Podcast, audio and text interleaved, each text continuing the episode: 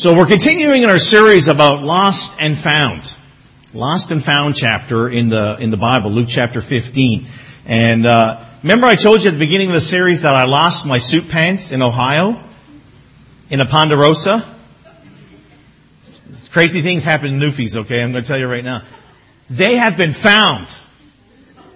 They weren't in, that's right. I didn't want to go bear, buy another pair of pants, but, uh, they've been found. They were found. It was kind of like the sermon I preached last week about the silver being missing in the house. They were missing in my house. They did come back from Ohio, but they didn't get put out of the garment bag. So I'm happy to report I found them. I didn't have a party like the lady did in last week's sermon, but at any rate, uh, th- we love it when we find something that we've lost. Doesn't matter what it is. I mean, it could be a loonie or help us get that Tim's coffee or whatever, but we all appreciate finding something that's been lost. In the first two verses of Luke chapter 15, Jesus is uh, given these illustrations for the purpose of those who are criticizing him. There's, there was uh, individuals criticizing him because Jesus would spend time with the sinners and the publicans. Now, these would be the religious uppity ups that didn't want anything to do with the publicans and the sinners, and they were stunned that he would receive such wicked and vile people in their eyes around him. And then Jesus gives us these stories that we've been looking at. And this next one we'll be looking at too is very uh, famous. It's often referred to as the prodigal son. So with that, let's look at Luke chapter 15 verse number 11. And he said, a certain man had two sons. And the younger of them said to his father, Father, Give me the portions of goods that falleth to me. And he divided unto them his living. And not many days after, the younger son gathered all together and took his journey into a far country, and there wasted his substance with riotous living. And when he had spent all those, uh, there arose a mighty famine in that land. And he began to be in want. And he went and joined himself to the citizen, to be a citizen of the country, and he sent him into his fields to feed swine. He would fain have filled his belly with the husks that the swine did eat, and no man gave unto him. And when he had come to himself, he said, How many hired servants of my father's have bread enough and to spare? And I perish with hunger. I'll arise and go to my father, and I will say unto him, Father, I have sinned against heaven and before thee. I am no more worthy to be called thy son. Make me as one of thy hired servants. And he arose and came to his father. And when he was yet a great way off, his father saw him and had compassion and ran and fell on his neck and kissed him.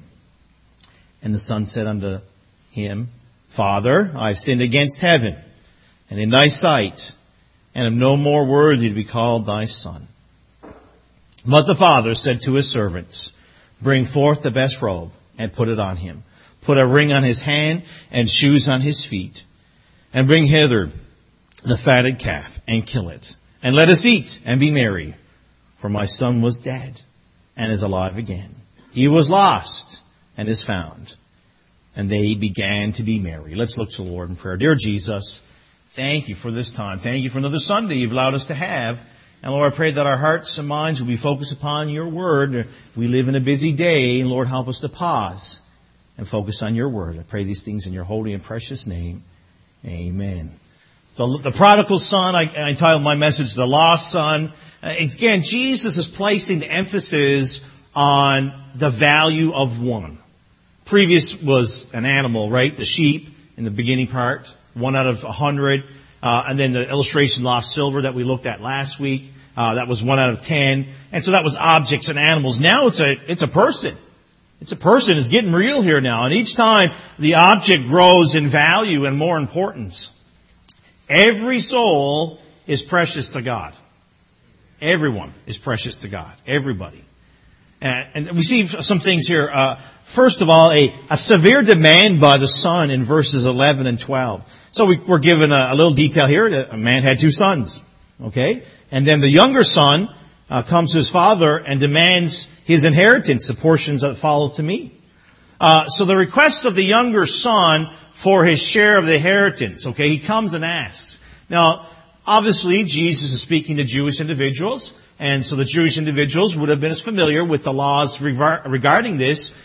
And we're not going to go back and look in the verse in Deuteronomy, but in Deuteronomy chapter 21, it talks about this process. uh, that he was entitled, as the youngest son, to receive one third of the father's estate. Now his request was legal. Okay, asking for it wasn't a problem, uh, but it was cruel because of what he did with it. And in his own mindset, I believe, he was opposed to his dad the whole time. So uh, it was a cruel request. It was a shocking request. This fellow comes and says, "Give me my money, Dad. Give me my money." And it's not written in verse 12 that he thinks this way, but we can see how he spends the money and how he lives is indication of his heart. His indication of his heart is like, I want my money. I want to be free. I don't want to be around you. You're holding me down. I want to do my own thing. And if you say, well, I don't see that, well, you should, well, the verses I read a little, little later in this portion talks about how he's come to himself and realized, I have been a fool. I need to go back to my father because I treated him wrong. And so he's, he, this is the reason. That was a shocking request. And his attitude was, I wish you were dead, Dad, so I could have all my money. Give me my money, Dad. He lives as if you know, his dad's not around. That's what he desires. It was a selfish request. Notice it says, give me. Give me. Give to me. Focuses on me. His life's all wrapped up about himself and he doesn't care about anybody else. And especially not his father. He could care less how his father feels right now. He don't care. He wants his money. He wants the dividends uh, from uh, what was he legally was allowed to have. He didn't care. Now his father was extremely gracious. I guarantee you that if I tried a, a stunt like this growing up in Newfoundland, I would get a good slap. There's no way you're getting that money, boy. Go out and work again. You know, get back in the dory and go catch some more fish. You know, there's no way this money would have been given to me. But this, this father was very gracious. He, he refused to honor that request, or he, he honestly, he didn't refuse. He honored that request and here, okay. He merely does what his son asks him. And he gives that boy the portion that is lawfully his. Now the Bible says, and he divided unto them his living. Literally, the father, you know, had poured his life into building an estate, into building his business, so uh, one day he would hand over the business to his son. Uh, that happened in my own family. Uh, my dad got the business from his dad, my grandfather. So I, I understand this principle happens. And he had built this up, built this up, and he was going to give it to his son. So this was, the idea here was going to give him the sum of all he's earned in his lifetime. He's going to give him one third. I'm sure that was not an easy thing to do to collect all that money, but he did, and he gave it to his son. You know, we get a picture here of an individual who is lost. A lost person takes no thought for God. He does not, he's not concerned about it. The attitude is give me, give me, give me, give me what I want, give me my, uh, the world, give me whatever I want, my desires. He doesn't want to live for God.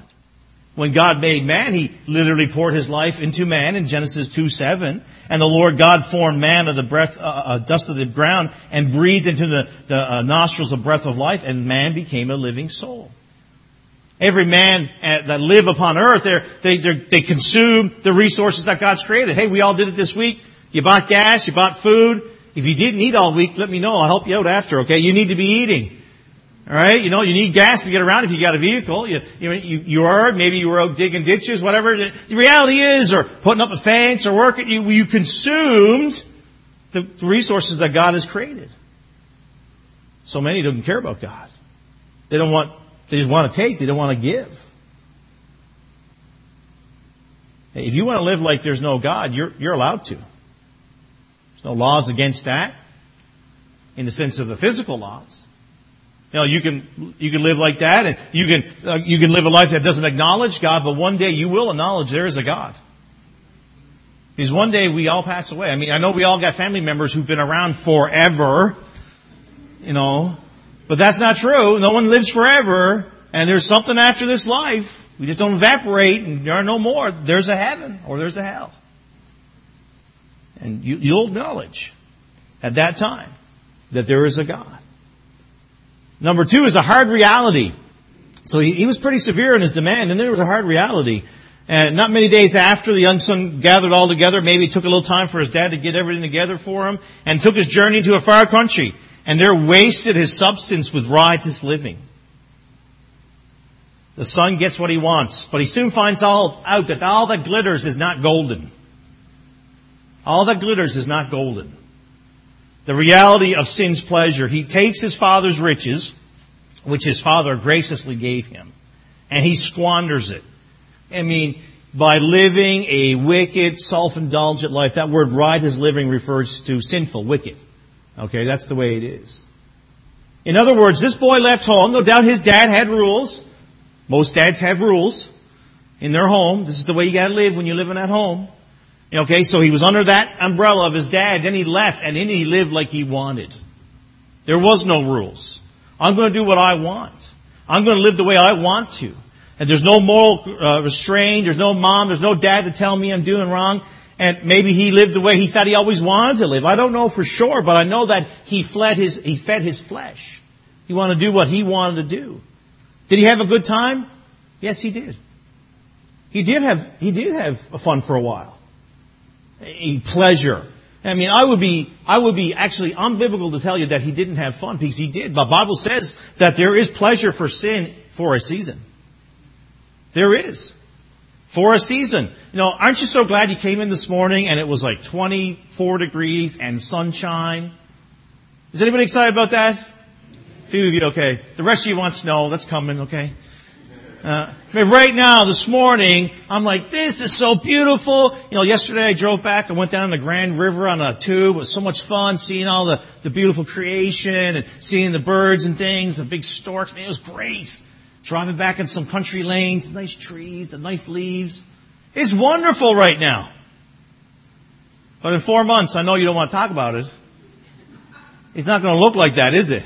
Man, wouldn't it be great if it did? It wouldn't. It's not going to. Because the seasons change, right? I mean, it, there still might be some leaves on the tree, but it ain't going to be looking nice and green like it was yesterday. And we're preparing for winter. We're preparing for cold. Uh, so the idea is that there, there's a season that is pleasurable. Absolutely. Uh, I, I, have a lot of family who lived on the bottle. Uh, from Newfoundland sailors, captains, and they lived on the bottle, they lived on the bottle, they lived on the bottle, and they died by it. I have num- numerous uncles passed away from diseases revolving around alcohol. Oh, they had a great time. They told me all about it. But it's caught up with them. The season was done. And the idea of just pursuing, uh, you know, life for self, no thought of anybody else. It's all about me. It's all about me. I've read so many stories about men and women who have neglected their families to pursue money and their families were destroyed. They don't have a family. Kids don't want to talk to them. It's not worth it, folks. It's not worth it. And they all up in the same place. Yes, it's pleasurable for the moment. Yes, you, you chase money. You might have a boat. You might have this. You might have that. But at the end of it, at the end of life, there's eternity. At the end of this life, there's eternity. And that's not going to help you in eternity. Who's going to help you is Jesus. Jesus is going to help you. Jesus. The reality of sin's price. So, uh, he wasted it. And when he had spent all, verse 14, there arose a mighty famine in the land. And he began to be in want. Eventually his money ran out. The old proverb. I don't know who, I mean, I know it's kind of based in the Bible, but I don't know who coined it. It's definitely not original to me, but a fool and his money are soon departed. This is what happened here. He lost all his friends. They're not really friends, are they? a great lesson here for us about friendship as well. It's not about the money to be friends. Uh, so uh, just recently, it's amazing what money does to people. Just recently, a guy I went to Bible college with, he's pastors in Winnipeg, Manitoba, he went into like a Safeway, like uh, this grocery store. I don't know if you're familiar with it. He went in there and they had a big sign that says, "Hey, you know, guess how many goals will be scored and by who the next time you could win a million dollars." He wrote down the name, how many goals. He was exactly right. He won a million dollars. He didn't bet. He was no gambling here. You know, it was just the idea that just make a guess. He made a guess. He won a million dollars. Guess what? He had to change his phone number. He did. A friend of mine had phoned him and he, he said, listen, I'm just about ready to change my phone number. I'll give it to you. I have gotten non-stop calls from friends. Friends. He actually never gave me his phone number, so I guess I'm not a friend. Uh, but at any rate, the money makes you do weird and wild things and wicked things. And the reality is, he, his friends left him. He spent all the money.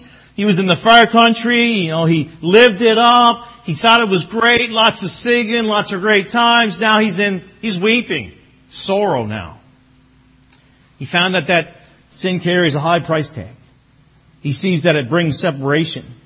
He's broke, alone, and miles from his father. Miles from a father who had done nothing but love him. His dad loved him.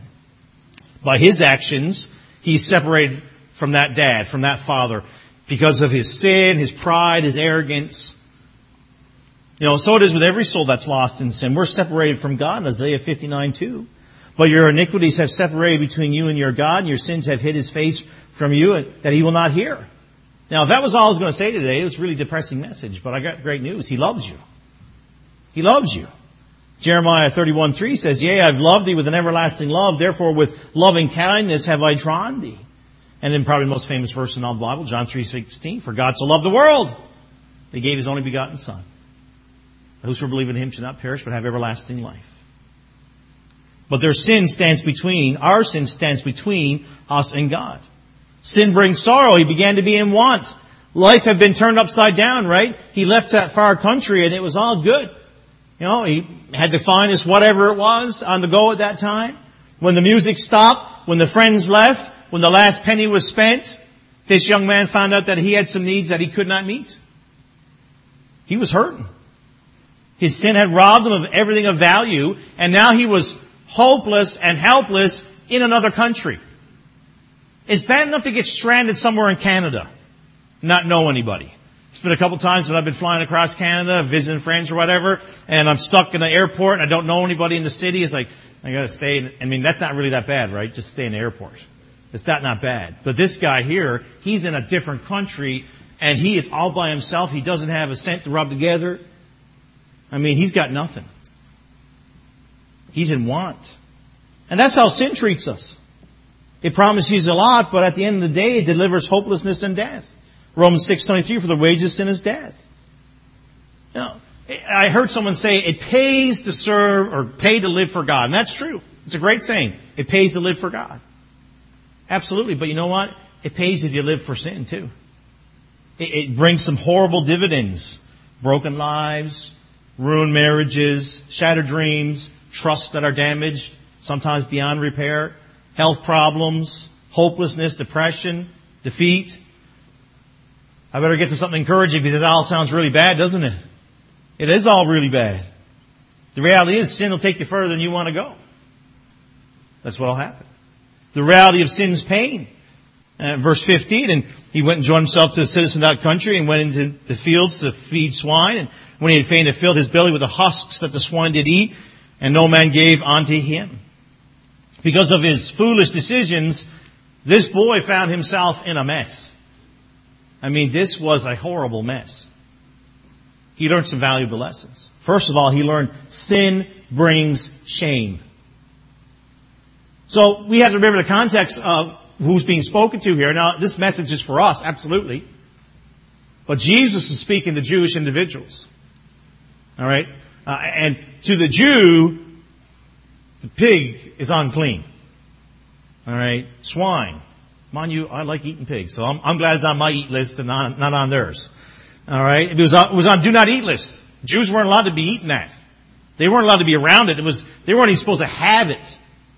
So for a Jewish man to stoop to the level where he, I mean, he'd have to be reaching from the very bottom to the, to the top of the bottom to get there. I mean, this is shame. This is a shame. And I can almost imagine, so Jesus is speaking this to a bunch of religious elitists who are very pious. You know, they don't talk to you unless they want something from you or tell you how you've done it wrong. And, so this, Jesus is speaking to them and he tells them how this young man is in with the swine. I can almost see their, their expressions change to a total shock. He's with the swine. I mean, that was totally, that, that was repugnant. I mean, they would never do that. This was a shock and awe situation. Sin, sin brings shame. Sin brings suffering too. No home, He's living with the swine. There's no home. There's no help. He talks about there's no man gave unto him. And there's no hope. No one cares for him at all. He's starving and would have taken, I mean, he, he, he was looking after, he, he feigned after fill his belly with the husks that the pigs were eating, and I'm sure that was not a really lovely looking delicacy that was getting fed to those pigs. This was disgusting, horrible, smelly food. And he was desiring it because he was so hungry. Do you think he's suffering because of his choices? Absolutely. You know, sin brings sadness. No one cares for him. Isn't it a wonderful place to be where no one cares for you? No. You want to be a place where people care about you. You want people to be caring about you and helping you. He's alone. He is lonely. He is hungry. He is, he's broken. Sure, the pigs don't even want him there. I mean, he's looking at their food jealously. He wants to eat it. The pigs want him out of the sty. I mean, talk about being low. This is where he's at. You know, this is pretty sad. This is, this is the worst he can get besides death. And this is where the first step back home begins. Here. I mean, he had made some horrible choices, and and now he, he's he's living you know he, he's living out those consequences. And I'm going to tell you right now, in 20 years of ministry, I've seen some people make some really horrible decisions, and boy, it breaks your heart to see it happen. breaks your heart. But we see a humble return, verse 17. And when he came to himself, he said, How many hired servants of my father's have bread enough and to spare, and I perish with hunger? A humble return. The son realized, the son's realization, when he came to himself. So now, in my mind, now is a transition from being a boy, becoming a man. He's becoming a man now. He understands some things. And he understands this has been insane. He had not been thinking clearly what he's done. Now the fog lifts. Now, so growing up in, in Newfoundland, I was lots of times I'd see the fog in on the on the water, on the bay. I mean, I knew where the mountain was or the other side of the bay was, but I mean, when that fog lifted, I could see clearly, right? So with this, the fog lifts with this man, and he understands some things. He remembers how good he had it with his dad with his father. And then he realizes that my father's hired servants have it better than me. I mean, they have bread and they have bread to spare. Seeing where you are is always the first step in getting to the place you need to be. You gotta see where you are. If you're just blindly going about doing whatever you want, you're not going to go in the right direction because you're following no compass. You're just doing your desires of your heart, feeding your flesh. And the reality is, as an individual who does not know Jesus Christ as Savior, uh, we are blinded to our spiritual condition. 2 Corinthians 4 4 says, In whom the God of this world hath blinded the minds of them which believe not, lest the light of the glorious gospel of Christ, who is the image of God, should shine unto them. Now, so, if the wicked one would come to you and say, well, if you did all these bad things, and this would be the result that you'll end up in the in the ditch or you end up in poverty or you have problems here and here, you wouldn't want to do it because you don't want to be there. So he's a bit deceitful, right? He fools you into thinking it's all okay, it's fine. You'll like it. There's no consequence. Well, there is. And the first step for us is to realize that our sin is the problem. Romans 3.23, for all have sinned come short of the glory of God. All of us have sinned. All of us have erred. We can try to be really good. And I don't think it's wrong to try to be really good, but the, trying really good is not going to make us good in the eyes of God. In the sense that we don't have sin anymore. We all have sinned. You know, and we're in bondage to sin. We can't reform ourselves. It's not possible. So, but the idea is to recognize it. That's important to recognize it. And then the son's resolved, I will rise and go to my father and will say unto him, Father, I've sinned against heaven and did, and before thee I am no more worthy to be called thy son. Make me as one of thy hired servants. He makes up his mind, I'm going home. I'm getting out of this pigsty. I'm getting out of here. He's tired of the life of the far country. He longs for the fellowship with the Father again. He wants to go where he can be loved and fed and cared for. He wants to go home. Even if he makes up his mind to go home, he realizes what has, what he has to do. He sees his own unworthiness and he's willing to go home under any circumstances. He just wants to get out of the far country. He wants to get out of the pigsty. He wants to go home back to his father's house. Now we see a change in him. He left home saying, give me, right? Early in the passage, he said, give me dad, give me, give me what's, what's rightfully mine. Now he, on the way home, returns home, he says, make me. That's different, isn't it? Give me, you make me. That's a difference. He didn't, he, he, he not wanted to uh, just do anything. He wanted to be under the Father's authority. Whatever you want, Dad, you do. He was even willing to be a, a hired servant. I, mean, I don't, if, even if you refuse me as a son, just let me be back as a hired servant. I want to go back. You know what? We see this boy, this man now, who's going to come back to confess his wrongs, to repent of his sin. Because this was sin, right? He, he, he did wrong. He absolutely did wrong. And he's returned to the Father. That's what every lost individual has to do. They, they have to, you know, turn from what they were looking at, repent of whatever they were serving, and repent and put their faith and trust in Jesus Christ. Simple as that. Salvation is not difficult. It's not complex. It's simple. And, and this is what this fellow's doing. He, he's turning from what he was. He was under conviction, right? And, that, I can think in my own life when I came to know Jesus Christ as my personal Lord and Savior, I was under conviction. I knew I had to make a choice. I knew I had to make a decision. And it had to be made. And, that's what the Holy Spirit does. He does that kind of work in our hearts. And verse number 20, and he arose and came to his father. Gets up. He's walking home. Have you ever uh, been going to a meeting? So you're, you're on the way to a meeting, and maybe it's a really important meeting. Maybe it's like a life-changing meeting. And you know what you want to say, but you're practicing it. Come on, show of hands. Because if that, oh come on. That's it? We're a weird bunch because I do it all the time. Okay? I gotta talk to someone about, like, no, I need to say it that way, and I'm, and I'm talking, I'm talking my way through. I think this young man all the way home was talking this thing through. Not trying to make an excuse for himself. No. No, he, he knew he did wrong. But he was just saying, thinking, you gotta say this to dad because I did wrong. I, I want to make sure it's good. I want to make sure everything is right. I, I mean, I need to say this. This is what needs to be said. He may be humiliated. He, he might even be rejected. But he doesn't care now. He's going to go home and he's going to make it right. Hey, that's character. That's character. That, and the reason that he even got to that point is because of conviction.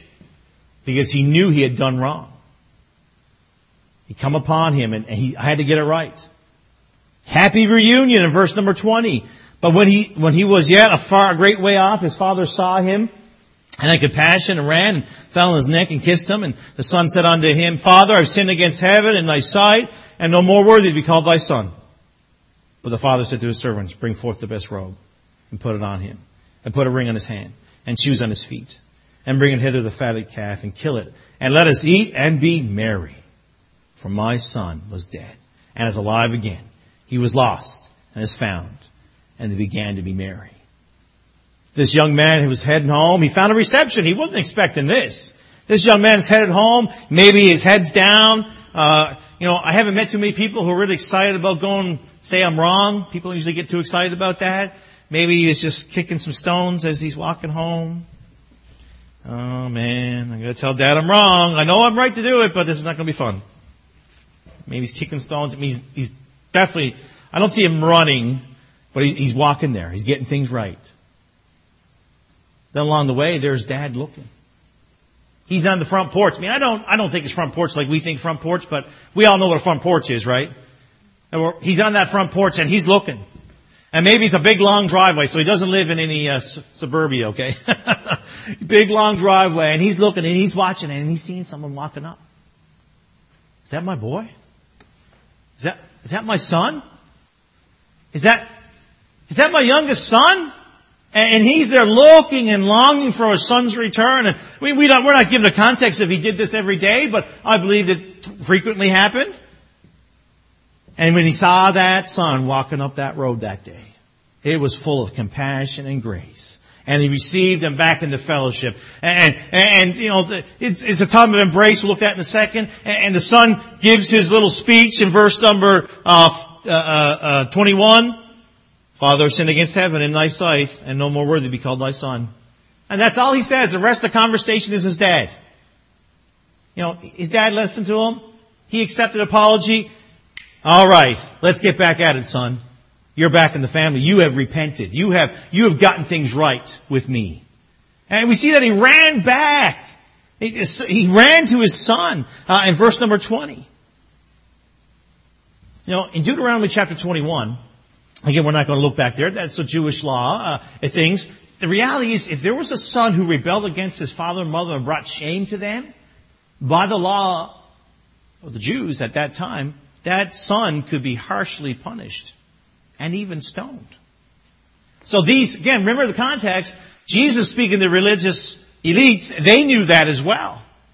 They were familiar with that law. And so now we see the father runs the son. So he's running to his son to embrace him, to accept him back. You're a good son. I love you. And he puts his arms around him and he's like, you are back where you need to be. You're justified. You know, in 1 John 2, 2 it says, and he's the propitiation for our sins and not for ours only, but also for the sins of the whole world. He literally imposes himself between God and his wrath and says, hey, welcome back. That's what he does for us. If we accept Christ as Savior, that's what He does. We'll never, if we accept Christ as Savior, we never have to fear His wrath because we're part of the family. He's given right standing with God. Uh, and He's kissed in verse 20. Now, this is the idea of continually kissing. So, uh, my grandmother and my grandfather, they're in their late 90s now, but back when they were in their 60s, they used to go to uh, Florida.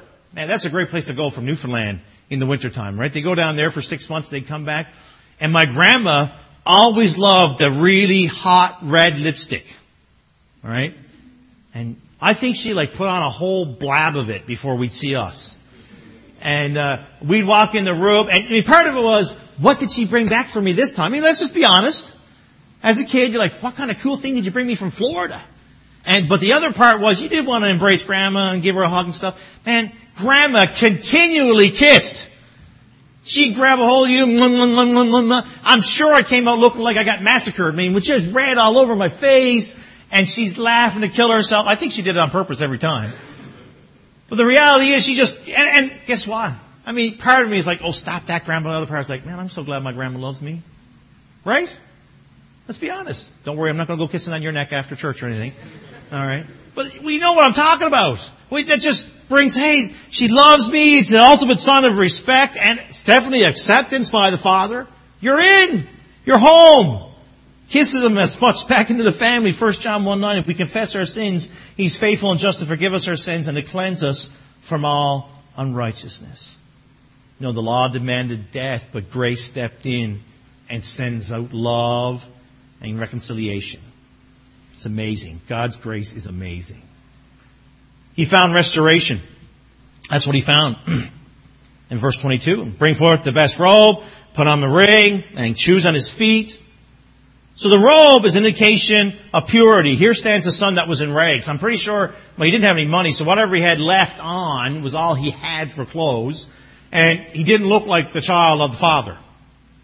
He probably smelt too, but he definitely didn't look like it. So the father orders the best robes to be brought forth. The robe would cover up all the stain, the dirt of the pig pen, and the robe would make him look like his father. The robe served to erase the visible signs of the past. You know, when an individual realizes that they're lost and they accept Jesus Christ as Savior, they understand whatever they were doing before was wrong, they accept Christ as Savior, and they start serving Jesus Christ. They accept, they start serving Him. You know, it's amazing. At the moment of accepting Christ as Savior, we receive a heavenly robe from Christ. Isaiah 61:10, I will greatly rejoice in the Lord. My soul shall be joyful in my God, for He hath clothed me with the garments of salvation. He hath covered me with the robe of righteousness. As a bridegroom decketh himself with ornaments, as a bride adorneth herself with jewels.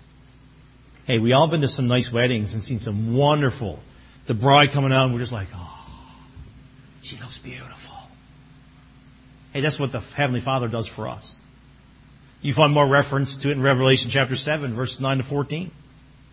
And this righteousness is not the righteousness of good works or human goodness. The reality is, when we accept Jesus Christ as Savior, we're going to want to do good works.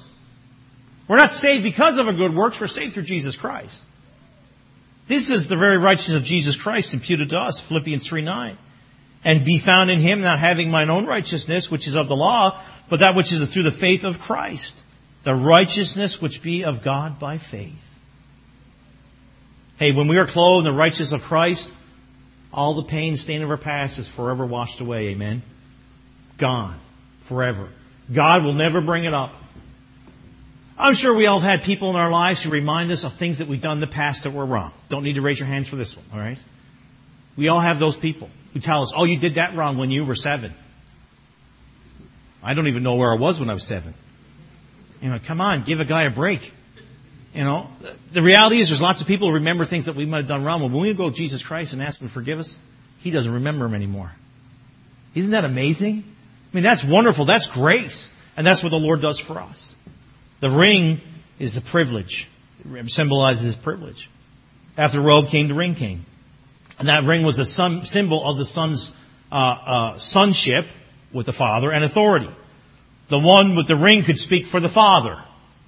So if the father wasn't in the field and a decision had to be made, the son with the ring could make the decision and the servants would obey because he was an authority.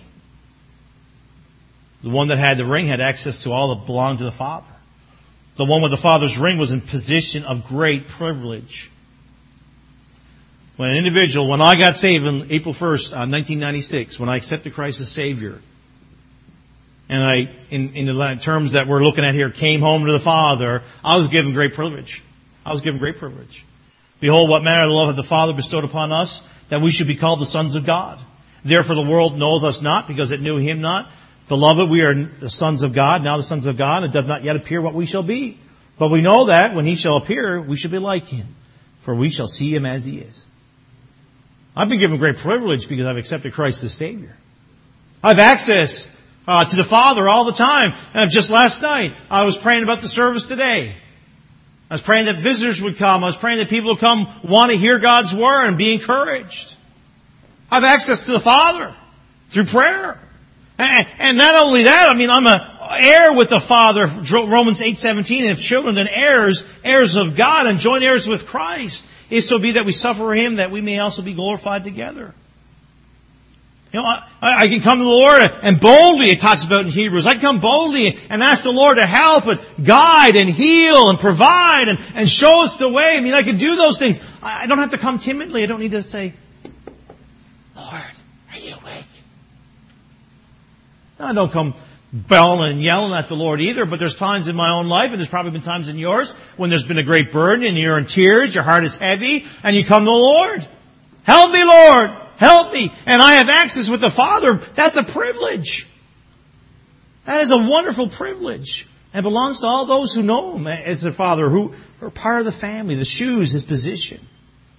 That indicates His position. The Father calls for shoes to be brought for the the feet of his son.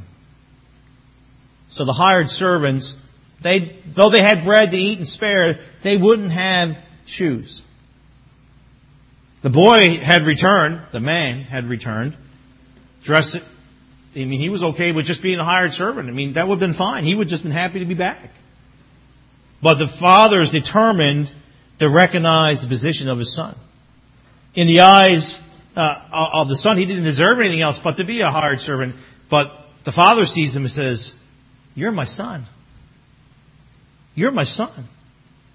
And the father alone determines the position and worth of his children. He says, Okay, here's your shoes. You're part of the family. You're my son. We found rejoicing as well. The fat fatted calf was kept for special occasions. The fat fatted calf was the father's way of sharing his joy with those around him. And there was joy in this father's heart. There was joy because previous, that son was living righteous life. He was living a wicked life. He was living a life that did not please anybody but his own flesh. Instead of a wasted life, now the Father is celebrating a life redeemed, a life restored. My son has returned. This is wonderful. Rejoice with me. Kill the fatted calf. Let us rejoice. Everything that was missing in that pig pen was given to him when he returned to that son, to that boy, that man. Listen, you come to the part, place in your life you understand that you're lost and you accept Jesus Christ as Savior. I'm going to tell you right now, you have a relation with the Father that you never thought was possible. You're restored. I mean, you, you, that part of your life that's missing, something missing in your life, I'm going to tell you right now that what's missing is Jesus. Jesus. There's rejoicing in heaven. We had looked at other uh, portions of Scripture in this chapter where, uh, you know, when the shepherd found that lost sheep and he returned home rejoicing. When that lady found that lost silver uh, piece, she rejoiced and called people up for a, a party as such. And now the Father is rejoicing and the, and the, and the home is rejoicing. Listen, in heaven there's rejoicing over one who comes to Christ. Now, the story of the prodigal son is pretty, pretty well known. There's no doubt about that. Even people who don't frequent church very often, they probably heard of it or heard part of it. There, there's, a, there's a few stories in the Bible out there that people know about. I understand that. This morning, where are you? Now, besides being in church, I know that. I don't need the obvious. You're in church. But where are you spiritually? Where are you? Have you accepted Christ as Savior? I'm going to tell you right now, that's the greatest decision you'll ever make. He'll change your life. And it's a decision that you need to make. It's amazing what will happen. And you might say, well, you know, I haven't made that decision. Well, I plead with you to earnestly pray about that decision because it will, again, change your life. And maybe you're here and you say, well, Pastor, I made that decision. I, have made that decision. I've accepted Christ as Savior. well, praise the Lord. Hey, isn't it wonderful to be reminded once again how great our Savior is? And He's done some wonderful things for you.